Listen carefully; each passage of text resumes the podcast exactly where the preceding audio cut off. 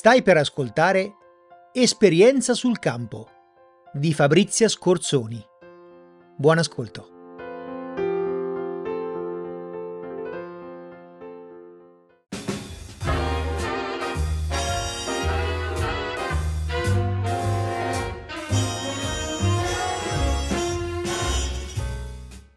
Voglio diventare un grande detective.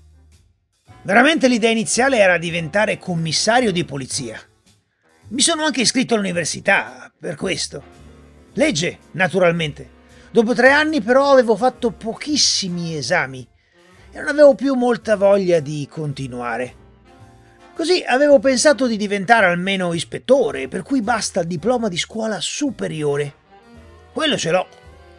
Purtroppo però non ho passato il test un sacco di domande di diritto, diritto penale, diritto amministrativo, diritto civile. Alla maggior parte non sapevo rispondere.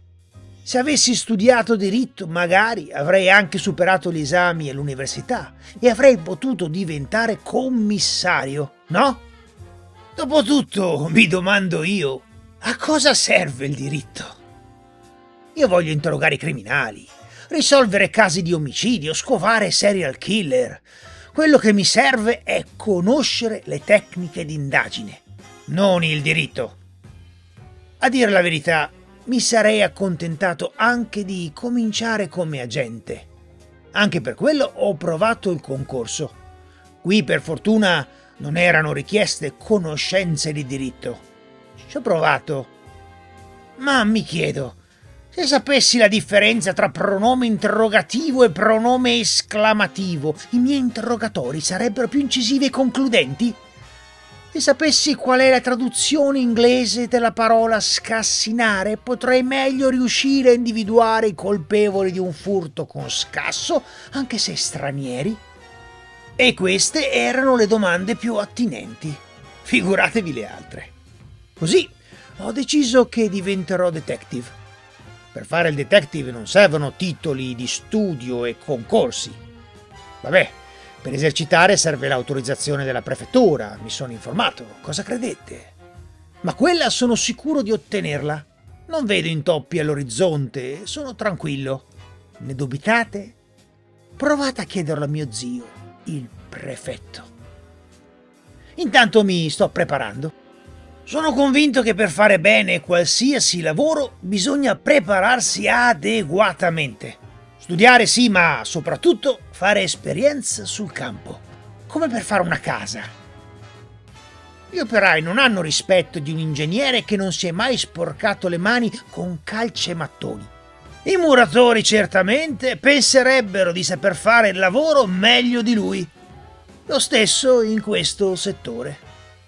Quello che conta veramente sono le conoscenze specifiche e le abilità pratiche. Mi sono finalmente deciso a studiare.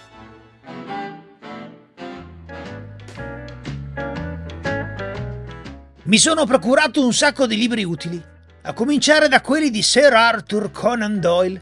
Come? Il nome vi dice qualcosa? Avrei ben vedere. Chi non conosce Sherlock Holmes? E un sacco di film, Hitchcock soprattutto. Le immagini spesso spiegano più delle parole, anche se, a dir la verità, mi vorrei specializzare nella soluzione di delitti irrisolti e nello scovare serial killer. Sì, questo mi piacerebbe proprio ed è a questo che mi sto dedicando. Ho studiato la vita e le opere di molti serial killer. Primo fra tutti Jack lo squartatore. Quello sì era un maestro nel suo campo. Non ha mai commesso errori. Certo, una volta la vita degli assassini era più facile. Le tecniche di indagine erano molto meno sofisticate. Non esistevano le analisi del DNA, tanto per dirne una. Mi sto dedicando anche ai metodi e agli strumenti. Non è facile. Ci sono tanti metodi per uccidere un uomo, comuni come sparargli, sgozzarlo, strangolarlo, affogarlo, soffocarlo, ma anche più fantasiosi e sofisticati. come far morire una persona di fame o di paura, o per il troppo ridere o il troppo sesso. E gli strumenti sono ancora di più. Per ogni metodo ci sono un'infinità di strumenti. Gli omicidi che mi interessano di più sono quelli dove c'è tanto sangue. Sto creando una collezione di strumenti da taglio. Non potete immaginare quanti ce ne siano. Ok, coltelli da cucina, pugnali, bisturi, lamette, rasoi, seghe e lame. Ma per esempio, l'alesatore. Lo conoscevate? È uno strumento usato per allargare i fori. Ce ne sono un sacco di tipi diversi. Ne ho già molti nella mia collezione.